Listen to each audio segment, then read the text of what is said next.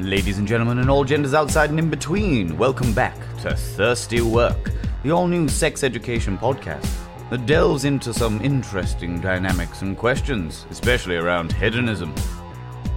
Tonight, my guest is the glorious One True Cripple. Ooh, that's thirsty work.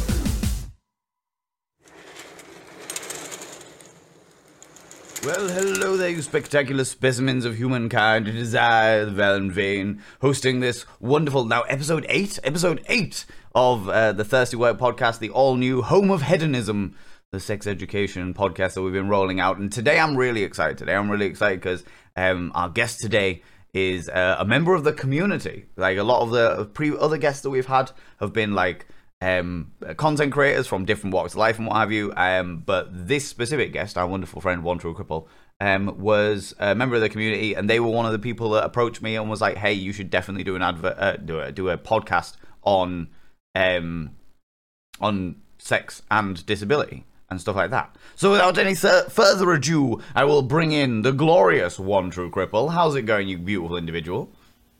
Hey, Valen, how's it going? I'm very good, very good. How are you doing? All good? I'm doing all right, enjoying the rest of my Sunday. I am glad to hear it. I'm glad. I'm very. Now I get to hang out with you guys. Exactly, it's great, isn't it? It's great. Um, before we go into it, though, uh, would you like to tell people who you are and what kind of thing you do, um, so that people can get people that don't know you um, can get a little little taster about what you're about, you know? So, for those who don't know me, I am the one true cripple. Thou shalt not have cripples before me. um, I have. I am a lifelong disabled person. I am in my mid 40s. Um, I live in the United States. Single, uh, bisexual, polyamorous guy, and I do my own thing. I write, I work, I drive everywhere, and I'm a huge gamer and nerd. So Yeah, which is which is amazing. You also um, are you've got a an online website. Do you want to talk about that?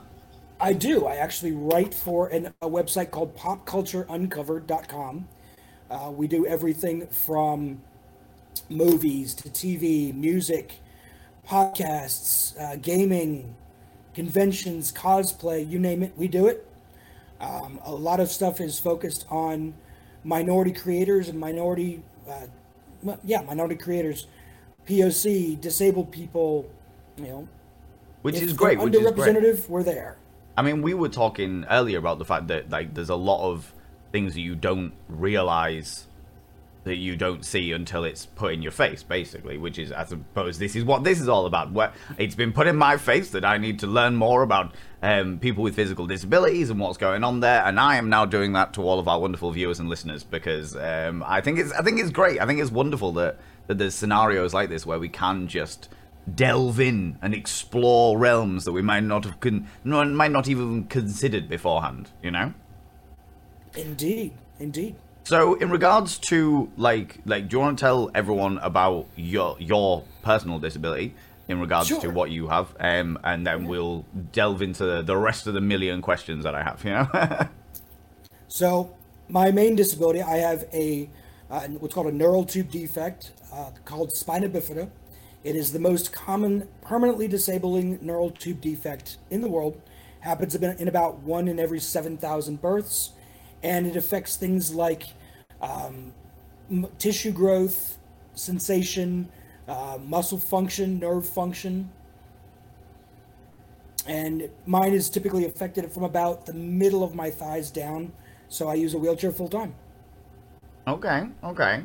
And you were, like I said before, you were the person that genuinely approached me when I was first debating ever doing a podcast. And you were, I was like, hey, anyone, you got any topics of conversation you would genuinely like to see me explore? And you were like, yes, yes, I have this. This, this needs to be talked about. I would love this. And then you very kindly offered to, to be the guest as well, which I was just like, yeah, I mean, let's get on board that. It took me a while to get back to you about it, but we got there in the end, you know? We got there in the end. all right. Because this is It's this, not like you don't know how to reach me. It's very true. It's very true.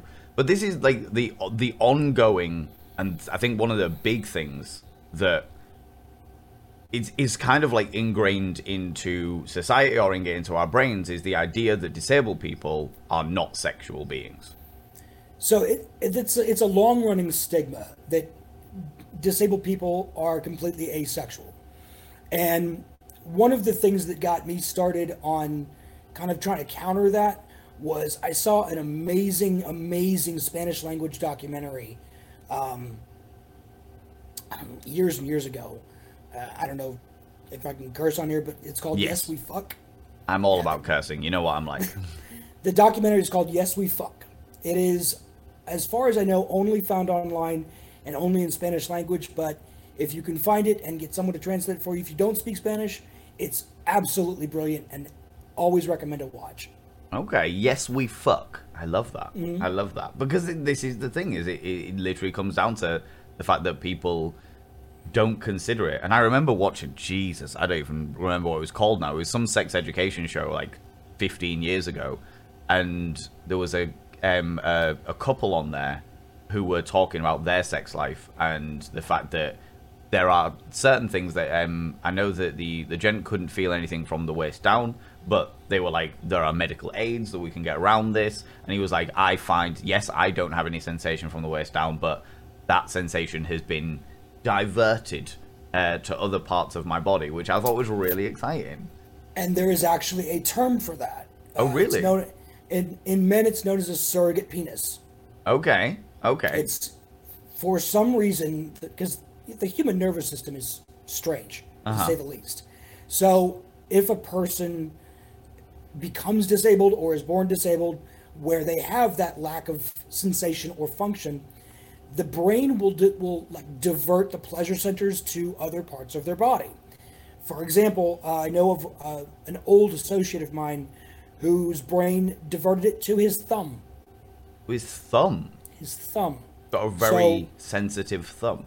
Indeed. So his his well that at that time girlfriend I think they're subsequently married, but uh, she would be talking to his you know or talking to him and stroking his thumb, and that would help him.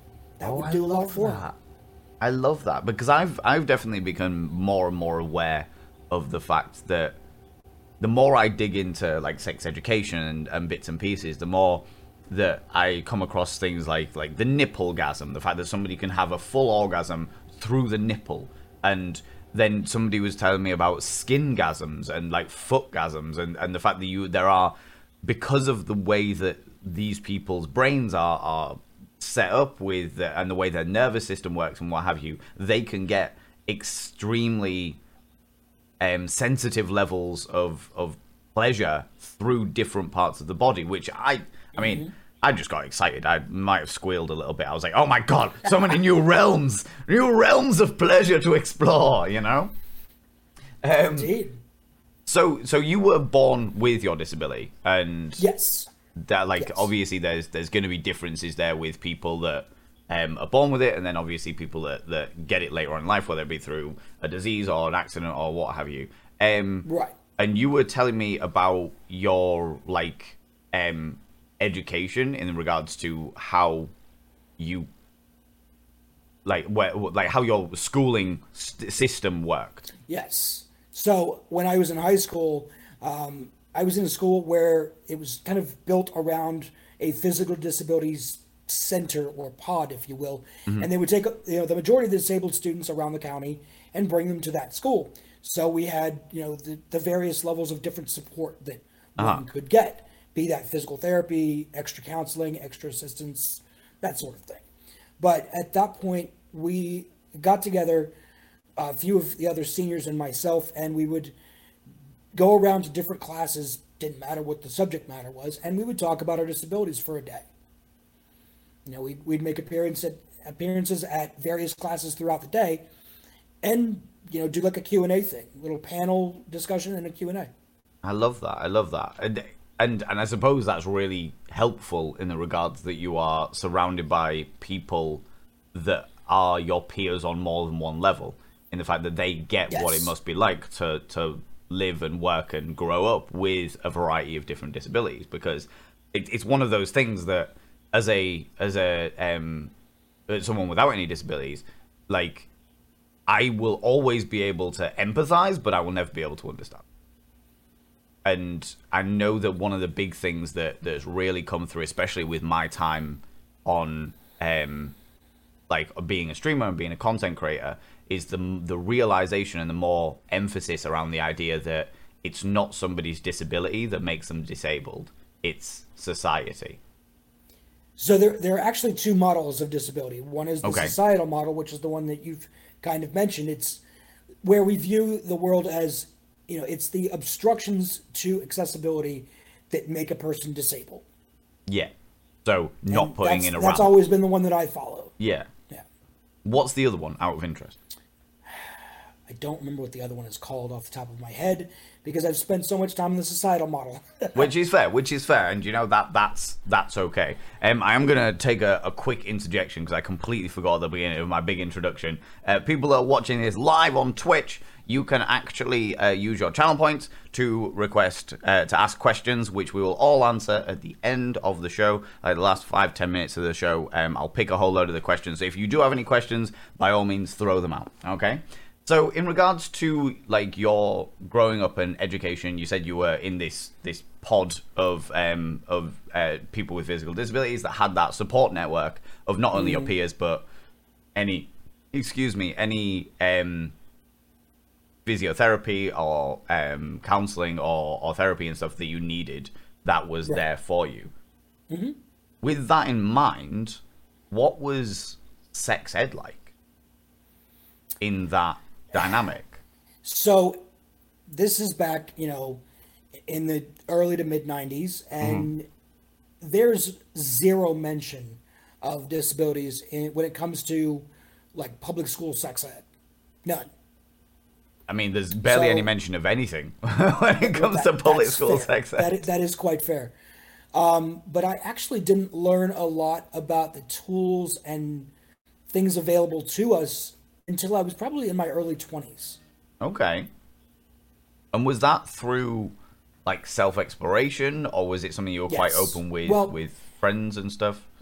it was a lot of self exploration and um, talking with counselors, therapists, uh, my own doctors, whom I've had a team of my entire life, just due to the various things that can go on with a person with my disability. Yeah. So, And that that's really interesting though. Like, and okay, so from that perspective, where were, were there ever points where you felt again like that whole societal model of of um, uh, disability being how people make how society makes things less accessible for you. Was there a similar sort of thing in regards to the sex side of things and the education around that but also the way that um, you were perceived? So I mean, always. That's just going to be a thing where people who don't know that you know people with disabilities, disabled folks are sexual beings. It's in my experience will almost automatically kind of default to they are asexual. We are you know asexual. We don't have sex. It's just it's ridiculous. So it kind of this sounds really strange, but it, it kind of took on I took on more of the responsibility of initiating things like flirting yeah Um, and then that kind of leads into questions and discussion as long as the person is open-minded you know and did you we've find had that a lot of discussions about it it's great Did did you find that there was like with with the understanding that society has this preconception of of disabled people being completely asexual? Um, and for the people that might be new to the term, uh, asexuality is a spectrum in itself, but it's to do with not having a specific sex drive. Um, uh, like you've got like your demisexuality, where it's to do with emotional connection with people. Some people are fully sexually repulsed. Some people enjoy sex, but they don't have the the lust when they see somebody specifically. They're just like they don't have that, but they still enjoy sex themselves. There's an entire spectrum on that, and we've done another episode on that, which was great. Um, but have you discovered like that when you've flirted with people, when you've initiated the conversation, and the potential of getting to that cheeky uh, bedroom antics time, um, that people have been surprised, shocked, like that, that or, or was it always just that- like, uh, no, you go. i don't know that any of my partners or potential partners have been surprised or shocked However, th- I, I did have a very funny moment um, several years into my former marriage. Okay. Um, my ex-wife and I were hanging out at her at her grandparents' house, and someone pulled my grandmother-in-law aside, and was like, you know, they've been married for a while. Yes. Do they have sex? And my grandmother, my ex-grandmother-in-law, being the very blunt Southern black woman that she was, turned directly to the woman's face and says, "Well, I don't think she'd be with him if they weren't." and I lost it. I, love lost it. I nearly almost fell over laughing. I love that. I love that. Like just ah, just the the the bluntness of it. The come on now, th- this is a ridiculous question because it is a ridiculous question when you think about it. Like I mean, I've literally just said shocked and surprised, and I was thinking in my brain like this is preposterous, but I'm asking Yeah. it because a lot of people will question it. Do you know what I mean? Sure. You know. It does happen. And I mean, then there's also a flip side to that, though, that Mm-hmm. is, ends up on another extreme where people with disabilities get fetishized. this is And something called, I also want to talk about. It's called devoteeism. Oh, okay. Devoteeism. Yeah. And I personally don't understand it, but, you know, it's it's not my bag. And it's in regards to the fact that people are just like, oh well, I've never been with a disabled person before, so it, it they they get the lusts for it, like it's a notch on the bedpost type thing, or It are we talking like full? I only want to get with disabled people. I have actually met a couple of people throughout my life that are full on fetishists for disabled people. I love that, I, and and I love that in uh, and and obviously like consensual, everyone's involved Oh, on the sure. same level. Um, Yeah. But I'm sure that there are definitely situations where that isn't the case. Um, and Uh, yeah. you know um and i think the other thing that that comes down to there and we it's something that has to be like brought up especially in a conversation around uh, sex and physical disabilities is the extra level of prejudice and potential threat that goes with it that it is it can't be any other way other than intimidating Well, there is actually that extra level of, of threat. Yes. In fact, um, a good percentage of SA survivors are disabled folks, both men and Yeah. women. and and non-binary individuals as well being as as as in, like encompassing as possible but it's it's it's got to be said it's got to be brought up it's got to be talked about. Um the fact that there are definitely people that will i mean predatory people will be predators regardless of who it is and what have you. But in regards to the actual like statistics and stuff it's something that needs to be looked into. And i think it's also something that often doesn't get looked into because of the fact that people don't see um, disabled people as sexual, as you, as you talked about earlier. They were like, oh, well, no one would ever do that because why, why would they have sex with somebody who's disabled? God, he- heaven forfend that, you know, disabled people actually enjoy things. Good, good, good God, you know? I know. How dare we enjoy our lives? I love that, but it's it's yeah, it's a it's a thing. Yeah, like I'm gonna I'm gonna steer away from that a little bit, but um, I think it was definitely a point that needed to be brought up. Um, so in regards to like people not seeing, okay, hold on, let, let's talk about your um ex-wife. How did you and your ex-wife meet? So officially, we met at a club. That's not entirely accurate. Uh, we actually met in the backseat of a friend's car on the way to an after club party. Okay, all right, I see. So, and then you know we spent a couple other weekends at the clubs, just kind of hanging out, talking. And one night she drove me home and mm-hmm. crashed at my place, and the rest was history. I love that. I love that. But And we were together for I think a total of like 15 and a half years. Yeah. Married for seven. That's great. That's fantastic. And and but did did you find that being with somebody, especially for such a, a long period of time, there were awkward questions around you two? So yes, but not for the reasons that you might think. Um, my ex-wife worked in the medical field, so she was constantly in scrubs Okay. during the day. And I was at work one day and she came to pick me up because my car was in the shop. And one of my coworkers comes to me and says, Doug, your nurse is here to pick you up. It's not my nurse. Oh my my god. oh my god. No. Yeah. No. Yep. And it happened more than once too, at different areas, you know. Uh, well, this, this is this is the thing. Like, like there's definitely, and I've seen it, and I've challenged it, especially now that I'm more aware of it. Um, where you'll see a couple of uh, a couple, and somebody will be in a wheelchair, and the other person's pushing them around. They're having a good chat. They're having a laugh. They're obviously um, having a good time together, regardless of mm. what their relationship dynamic might be. And people are like, "Oh, isn't it great that they've got carers?" I'm like, what what why are you automatically assuming that that person is their carer like Right?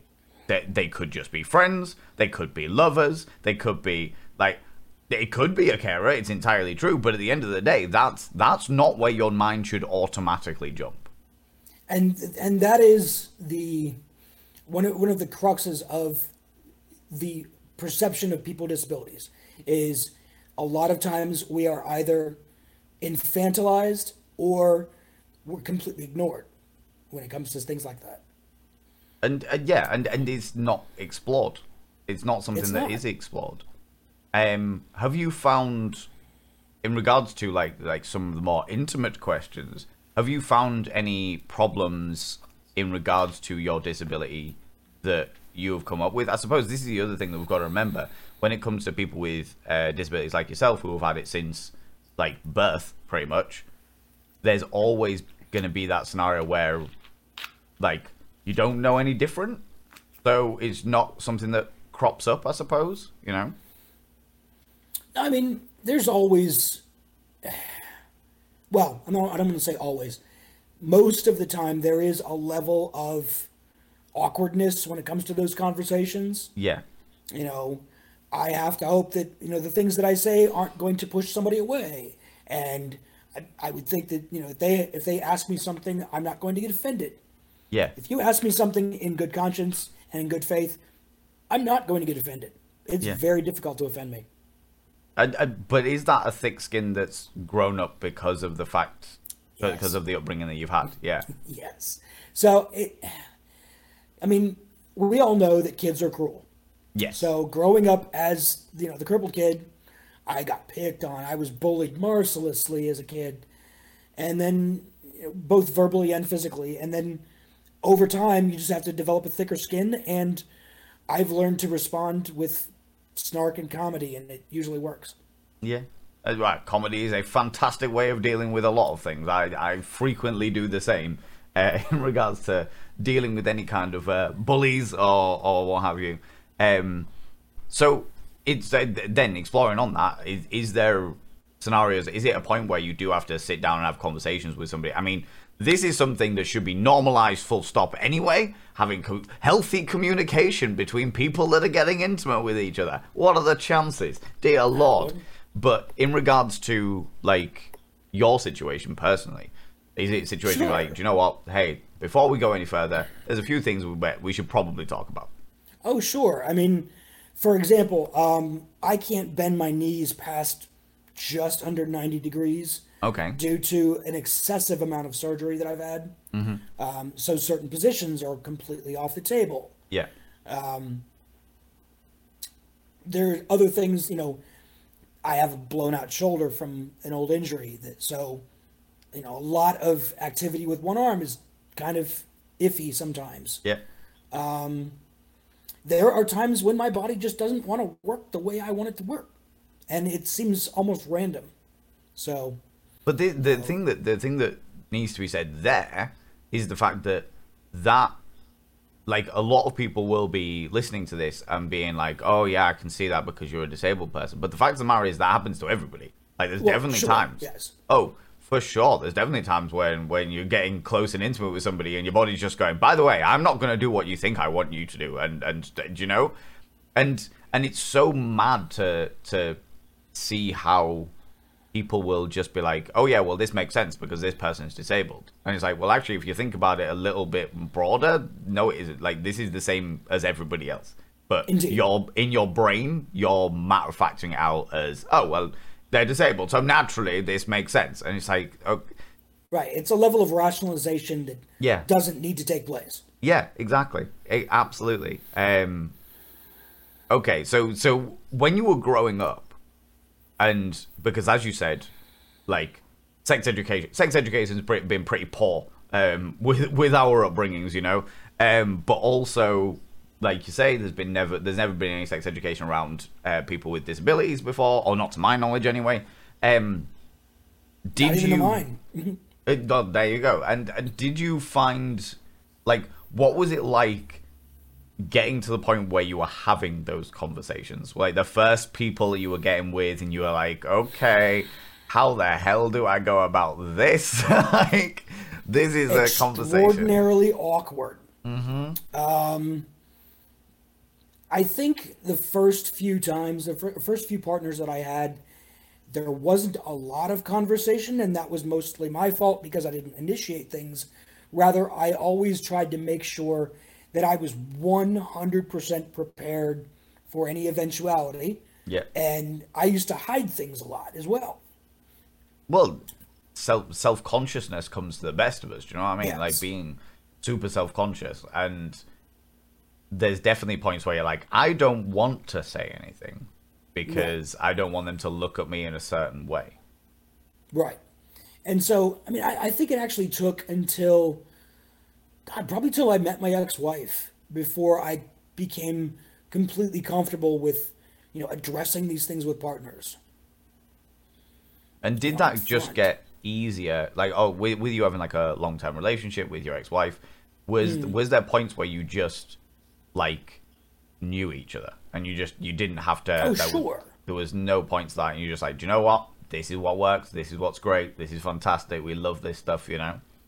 Oh, sure. But I mean, throughout our relationship, there was various levels of exploration. And that's And, what every you know- every healthy relationship should have various levels. In my personal Oh, opinion, so I so agree with that. Yes. oh, exploration but is the um, greatest. yes, there as a as a basis though, we we knew each other Yeah. after a time. which is great because the, uh, the other thing is that it's it's that emotional connection of, of Yes. just being like I'm with somebody that I completely trust, and things will fuck up and things will go wrong, and they always do, regardless of how well you prepare for things. Do you know what I mean? Mm-hmm. Like. And I and I know full well that I can think I'm like ah I'm an atmosphere person I have made all of these put the candles on the romantic music in the background oh shit I've got cramp do you know what I mean like like there's there's no way around that um There's always happens. going to be something that could crop up. Yes. oh every time every single time has there ever been uh, like a hilarious situation that you've been in where you're just like oh my fucking god like this Yes. be yeah Yes. yes So I mentioned the blown out shoulder and uh, my weakened back because I sit constantly.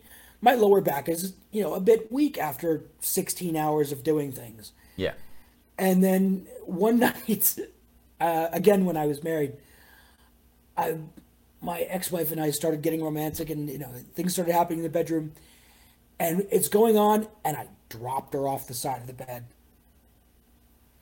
Like my my entire back just went nope, and I dropped her. oh no Thankfully, it was on a carpeted floor, and you know it's rel- relatively plush carpet, and so we had a good laugh about it. After making sure that each other was okay physically, Yeah. like nothing was broken, okay. Are you okay? I'm okay. We're good. We lost. We just fell out laughing for the next twenty minutes. Of course. What what else do you do? Like in that scenario, that's amazing. That is just like, oh shit. Well, uh, what do we do but laugh? it was it's hilarious when you think about it. You know. Oh, I love that. I love that. I love situations like that, and this is definitely something that that a lot of people don't explore uh, in regards to like sexuality and stuff. Is just the ability to let go of of any kind of seriousness. It can be the most beautiful, the most intimate, the most heartfelt moment, but at the end of the day, it's like sex is always a little bit ridiculous. Like always a little Yeah. bit ridiculous, you know? Yeah. It's you- messy. We make weird faces, make weird sounds. Yeah. Yeah, exactly. It's going to be amusing It's on some level. hilarious. Fucking love it. Absolutely fucking love it. Have you found, like, in regards to your own, as you said, you, you did a lot of exploration, as it were. Um, Indeed. Were there specific things that you found that you were just like, oh my god, we need to try this? We need to, like, the, like whether it be sex swings or certain toys or things that, like, were a little bit outside of what you initially perceive as, yeah, there we go, that, like, that, like, acceptable. I say acceptable, uh, you know. So, I mean, I hate using this term, but you know, going into things, growing up as you know a teenage man, Yeah. I was relatively, I was vanilla. I hate using that term, but I was. Yeah. But I mean, um, you know, as you as I got older, and I started branching out my friend circles, and then when I was married, we moved into things like you know BDSM, mm-hmm. and um, that's during my during my marriage was also about the time that I realized that I'm kind of like wired poly, if you if that makes any sense. in, in what way? I'm like I feel like I'm wired to be poly. As Okay, in- yeah, yeah, yeah. As in, like, yeah, it just, like, it is the, your natural state of being is polyamory. Yes. Yeah. Yes. Yeah. And then um, let's see, I discovered my bisexuality in high school. But yeah, I mean, a lot of it is just it, it- again, again, it's trial and error, especially for those times when your body goes, nope. And and bodies do. Bodies are Yes. fucking weird. Like Yes. at the best of times, they're just fucking weird. Okay, in regards to that then, I'm gonna pull straight onto the fucking BDSM side of things. Um, because naturally I have to. Um this is where my This is brain goes. Valen. Yeah, it is. It is me. Did you like go to like events and stuff, or was it very much like a bedroom type Yes. thing? In fact, I have uh, an old friend of mine kind of runs or helps run one of the events near me. All right. And okay. he got he got me invited there once or twice. And uh, my ex-wife was a musician, so we played at another uh, friend's club, who actually was an anthropologist, and he started the club as his thesis. okay. And it, it was it was a bondage club, and it was fantastic. He just kept it going. I love that. I love that. Well, I, I need a group of people to study. I know. I'll make a I'll make a club. Let's go for it. Right? Let's do it. You know, that's amazing. That's absolutely hilarious. Did you ever get like okay? So in regard, I don't know how open you were with um like the BDSM side of things, and are you to me you seem like a very very open person, but I also I understand that open people have not always been open. There was definitely all of us at some point. Oh no! There You've was- always been just a really open was- person. Yeah. Well, there was a time up until I would say probably about my mid twenties where I was very quiet about it, Mm-hmm. very quiet about it, and only like my closest partners knew, my closest friends. Okay. So was there ever a situation where assumptions were made because of the fact you were disabled within like the BDSM context? Because I think there is always, and the, the angle I'm going for here to, to make it clear is the fact that I am very, very aware that there is a preconception with a lot of people with disabilities that they can be taken advantage of. Or Yes. they they can be they're they're more vulnerable um in what in some ways shapes and forms. And in some ways shapes and forms that there are vulnerabilities there but at the end of the day like it's not like like you say it, it's not like you can't make your own decisions. It's not like you can't make your own choices. You're you're you're still a fucking human being that is perfectly capable of doing everything everything else, everyone else does on on that level do you know but pretty much. th- there are preconceptions there of, of being like, oh well, they're disabled. Well, yeah, that doesn't mean they're like they're not able to make their own fucking decisions. You know? Yeah, and in the in the along the BDSM lines, there I think there was always a, or most of the time always there was always a, uh, kind of a, a prejudgmental belief that I was a fragile person Okay. because I'm a wheelchair user because you know Yeah. God forbid we hurt him or break him. You know, I have gone through more surgery than most people will see in two lifetimes. So I have a very high pain tolerance. And I actually learned to kind of focus on different types of pain, if you will. Yeah. Like I, I can tell the difference in my own body between muscular pain, bone pain, nerve pain, and what have you.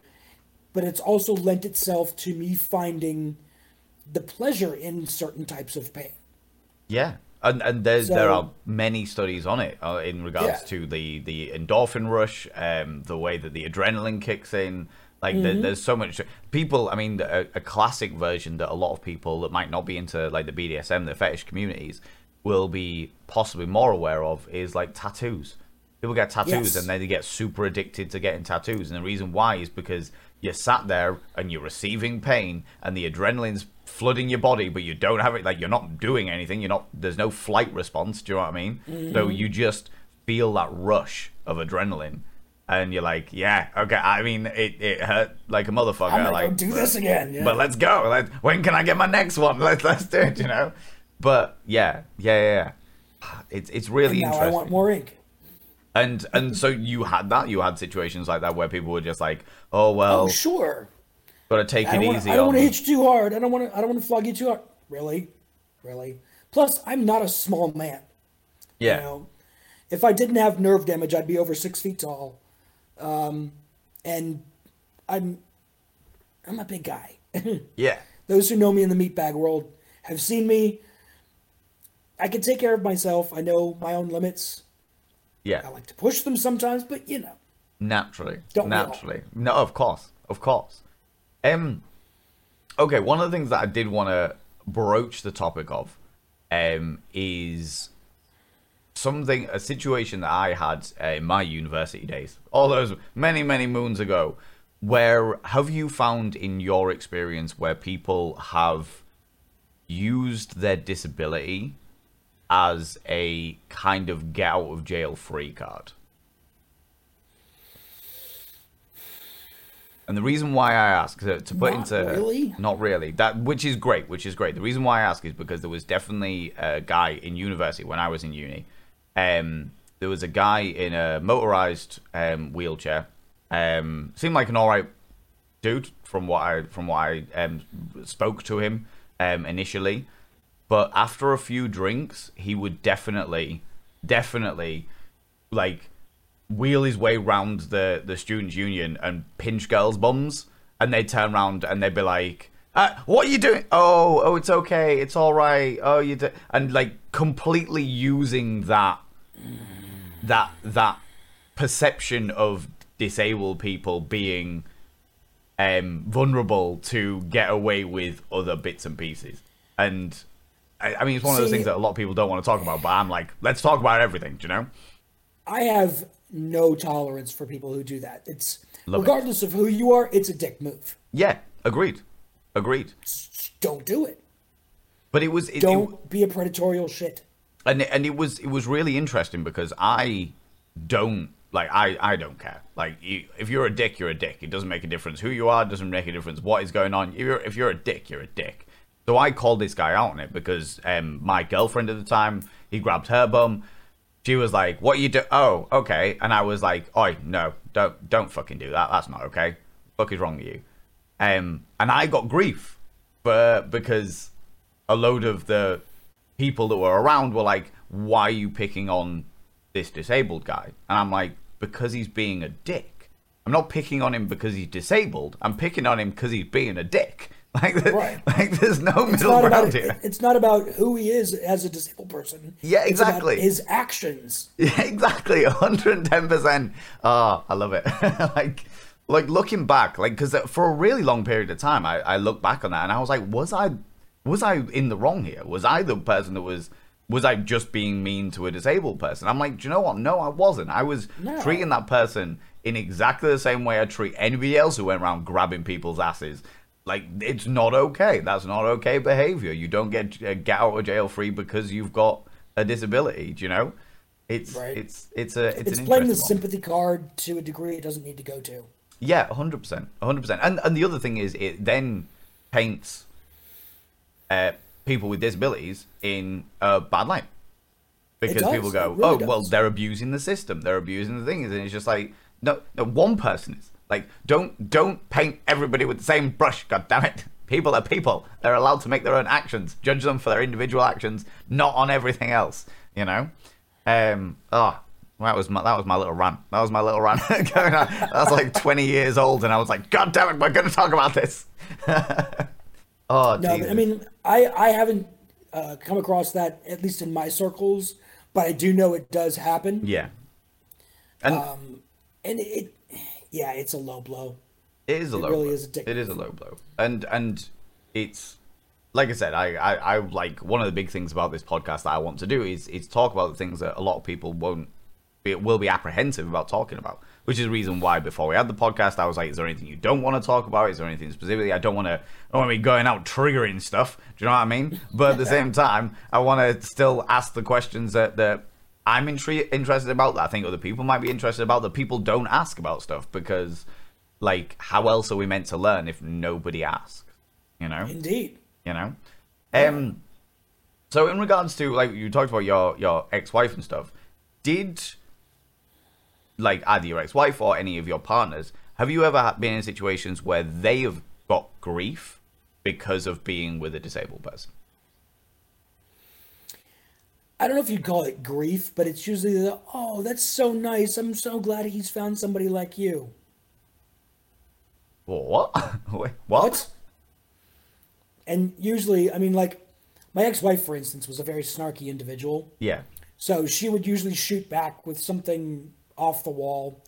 But other partners of mine have not been so kind of extroverted, if you will, enough to respond quickly like that. okay So that I always get the, does this always happen? Yes. yeah every time every, time.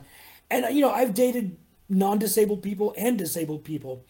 And I think it actually happens more as an interabled couple, you know, dating a person without a disability. Mm-hmm.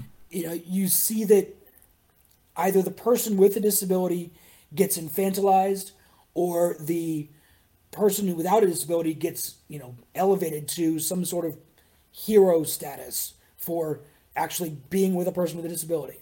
like like it's some kind of like pity fuck. Do you know what i mean? Like Yeah. Yeah. w- is it so hard to believe that they could just be attracted to each other? What is wrong with you people? You know like wow. Wow. Because this is this is something that like i said I, I can imagine happens quite a lot because like you say it's the infantilized version of, It of happens all the time. a disabled person can't look after themselves. They need someone to do it. And look at this person. Oh, they've gone really out there for, for this other human being. Oh, bless them. They're such a saint. And it's like, no, they just they just like each other. They're just like they, it, it's okay. Like that's that that's all right. So you say you've been with uh, other disabled people. Do you find that there was certain things that you that that were easier to understand with being with other disabled people, or easier to connect with, should we say? Oh, absolutely. Like um, my most recent ex uh, has cerebral palsy, and um, I find it was much much easier to talk to broach and talk about the more sensitive subjects, like about my health or her health, or you know our own different uh, functionality levels. Mm-hmm. Yeah, because I suppose much you, much easier. you got a same sort of level playing field in regards to you've you've both grown up with disabilities, and it's easier to empathize with somebody that's had similar sort of experiences. You know? Yeah. Oh man, Absolutely, and it, it there's granted there's always going to be a level of well, should I say this? Should I talk about it this way? But it was it's much easier in my experience if I'm if I'm dating someone with a dis- disability, you know, that I can talk to talk about them or talk to them about things like that. Okay, is there any, or like on that note, is there any advice you would give to either disabled people or people getting with disabled people in regards to like the dating scene um, and and being Yes. together? Please. Yes, absolutely. Two two main things. Okay. One, be open minded because you're probably going to learn something you never knew before. And, you know, some of this stuff might be shocking, some of it might be a little, you know, awkward, but it's worth getting through. Second, be fucking honest. it's not hard. You know, I, I know people who, you know, if if they're in an interabled relationship and something doesn't satisfy them, they're just they don't say anything because oh, I'm not going to hurt his feelings. I'm not going to hurt her feelings. Really, talk. Be honest. That happens in in every every Oh, dynamic sure. that I have ever seen. It's just mind blowing the amount of people I would say, "Oh well, I don't want to hurt their feelings." You're going to hurt them more by not saying something because eventually it'll come out, and at that point, it'll be, "Why didn't you tell me before?" And, and like a classic example, a friend of mine was in a um a marriage like for thirty years, actually about thirty years, and um she faked her orgasm all the time. She, she never had an orgasm with her partner because when they got together, she faked it, and then it got past the point of no return of being like, oh shit, uh, how do I explain to him that I don't orgasm all the fucking time because we've been together 30 years and I've never orgasmed before. It, it's like an ongoing lie of just constantly having to back that up, and you're like, like if The this snowballing lie. Yeah. yeah, it's just like what what and the thing is they eventually broke them up because they like she was never satisfied in bed because he thought he was always doing and and and the credit that like the I'm not saying that the fault is the fault is on both parts. Like she shouldn't have lied about constantly having orgasms because that meant that he was like, well, I don't need to keep looking for various different things to to make her happy because I know that these things work. And it's just like, oh, come on now. Like, first of all, experiment always, forever, and always. Oh, yes. Um, because you try everything twice because the first time it might hurt. That is like my ongoing, ongoing motto. But also, like, if you're, like you say, if you're not honest, then everything just keeps going wrong. like, like it just Yeah. won't get any better if you don't be truthful.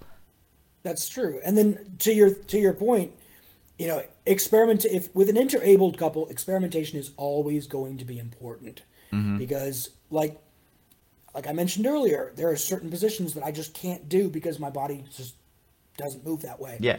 Um, So you got to find a kind of find workarounds to you know hit those spots or you know keep that momentum going that will work for each person's individual physical situation.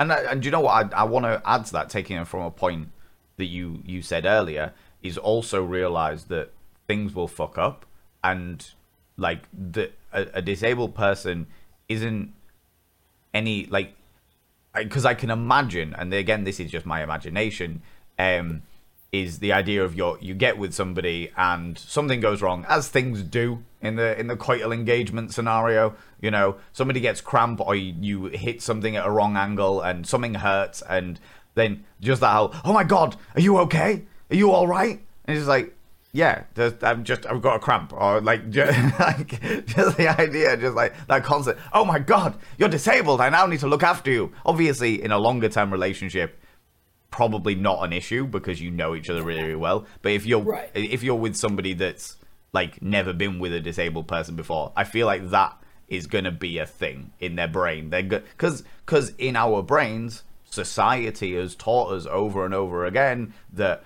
oh well these disabled people they need extra care they need well no they don't they need what they need they, they need the same shit to be able to give them the same stuff that we do you know what i mean we need to get up to that floor. Well, we have some stairs. They need a ramp. Like the we, we society has said that we're going to use stairs because we've got legs. Well, why can't we just change that for a ramp so that the people that that have issues with their legs can do the same thing? You know.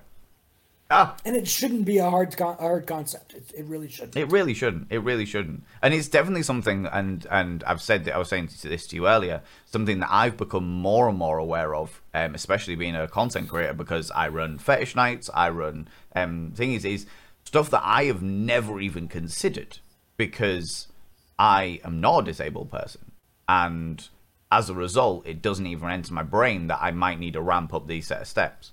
And now, thanks to having such a diverse community, having um, people like yourself who are just like, here, I'm here to educate. Let's talk about these things. Let's talk about this, that, and the other. And I'm like, fucking, let's go because I didn't even think about this stuff before. I love this. Let let's please keep keep giving me the information, and it's great because now we're working with um, a charity, like a local um, disability charity that do um, like events and stuff to to work with them to make sure that what we have is more available for everybody. And ah, I just like the more I learn, it just it's weird and it seems like something that should be really evident.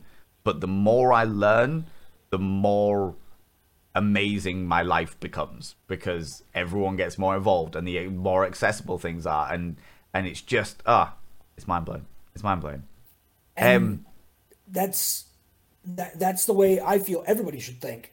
But then again it takes you know a little bit that little bit of effort sometimes strikes people as oh that's too much.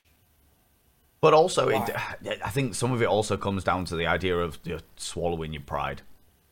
Realizing yeah. that it's okay to be wrong. And being like do you know what? I was wrong and that's okay. It's all right to be wrong because by being wrong i am now being taught the right way of doing things or the correct answers and now i am a better person for it and so people are like, no, I can't accept this. I can't be wrong. Heaven forfend.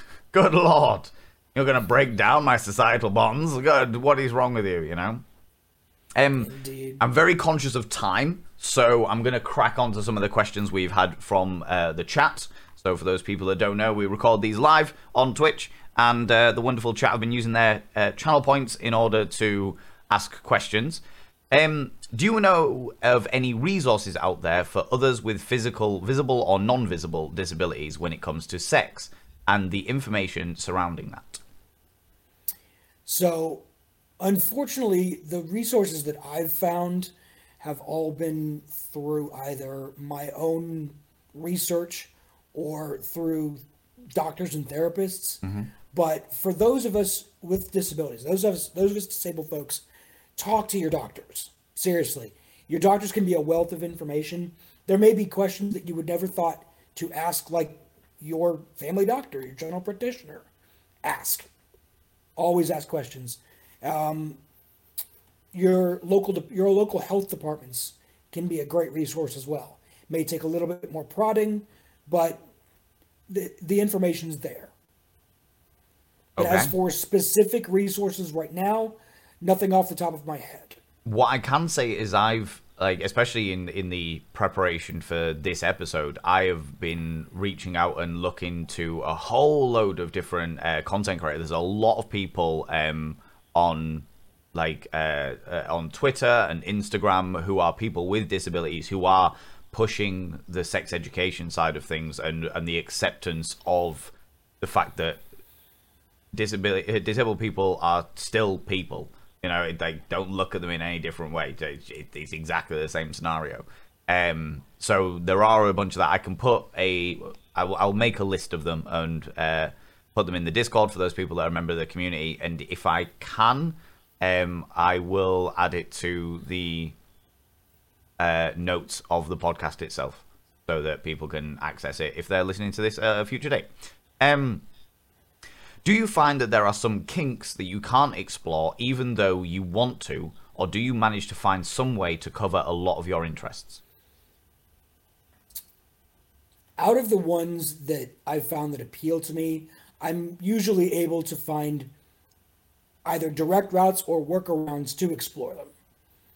Um, particularly in the BDSM communities, you know, there have to be some sort of accommodations made for things like sex swings. It's not always easy for a person with a disability to get into one, mm-hmm. especially if they have a mobility disability. Yeah.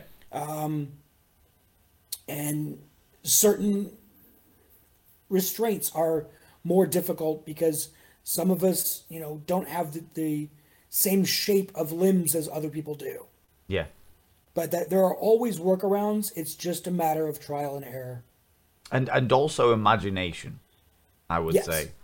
Like, don't be afraid to be like, okay, let's see where this goes, and we can work on that and build it up from from a scratch. Or I definitely, when I was a young teenager and finding out more about myself that my imagine my, my imagination went all over the place. All kinds of diabolical machinations came up in my brain, you know. Um, have you found any sex and or BDSM situations slash positions slash experiences that have helped with your disability, e.g., pain relief?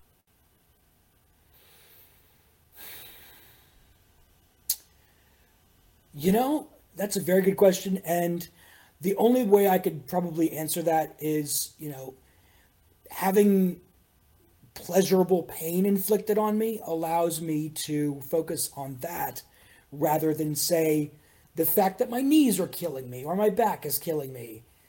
Um, as far as positions, no, not really. So it's like a, uh, lots of diversion of it's pain. a lot of diversion, yeah. Yeah but diversion to more of a controlled pain situation. Yeah. So because we can specifically control the amounts of pain that we endure or inflict. Yeah. Yeah, yeah. And, and I get that. It's more expected. Yeah, I get that on on so many levels. Um I know it's not the same for everyone, but if one were to be intimate with someone with a physical disability for the first time, do you have any do's and don'ts? For example, for trans people, make sure to ask for preferred terminology and such. So, do's and don'ts definitely communication is a big one. Um, I would say, is there anywhere that I that I can't touch you or that hurts if you are moved a certain way? Um, what are your levels of sensation like, especially if the person has, you know, like a neurological uh, issue? Um, how about joint flexibility? Are there positions that you prefer over others? I'm gonna. It's, it's important to open up those lines of communication and be specific. Yeah, I'm. I'm going to push on that one as well. Uh, health and safety first.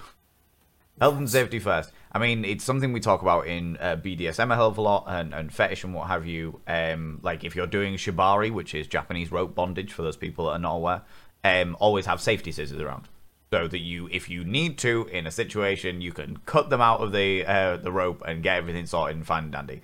But I, what I think that a lot of people may do is worry about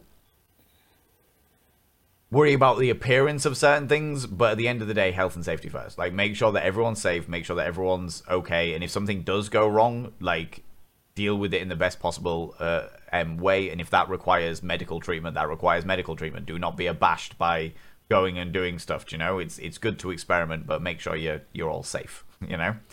Um, yes. Last one. Any advice for how teachers can support their teens and young adult students um, specifically, uh, I mean, they haven't said it, but like specifically around um, sex education, but also um, on a wider approach as well.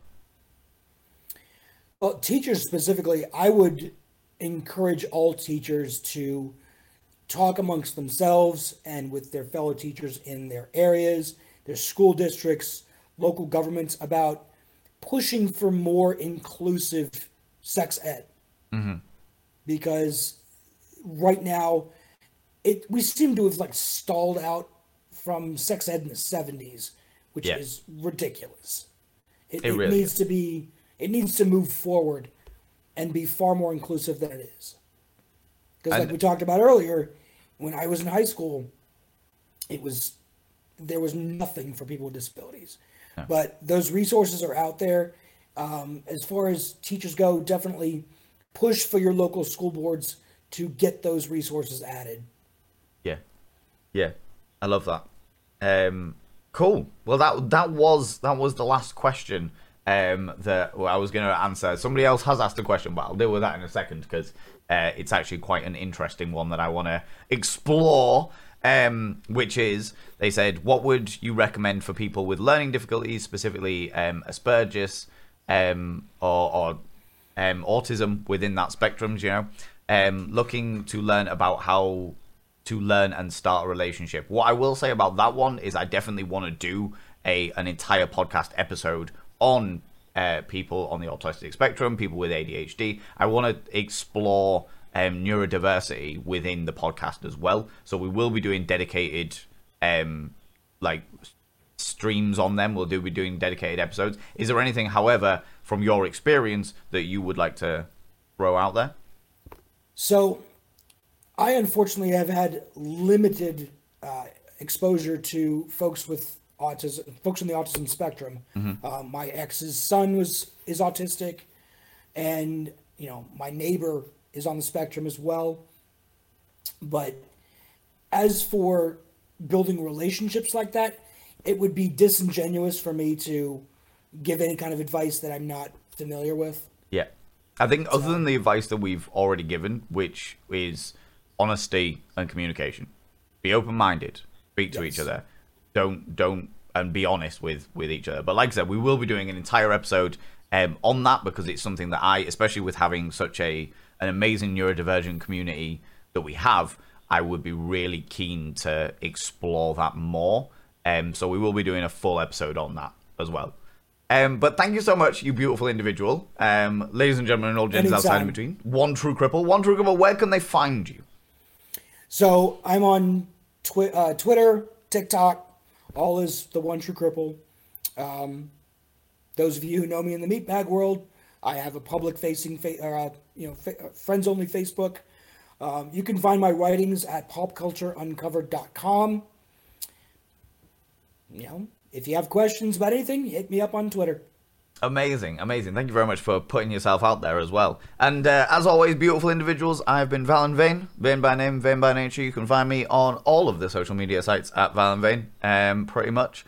And this has been Thirsty Work, the home of hedonism. Um, thank you so much um, for for being a part of this and and um, also going with me on all of the uh, the random tangents that we happen to, to swan down with this episode.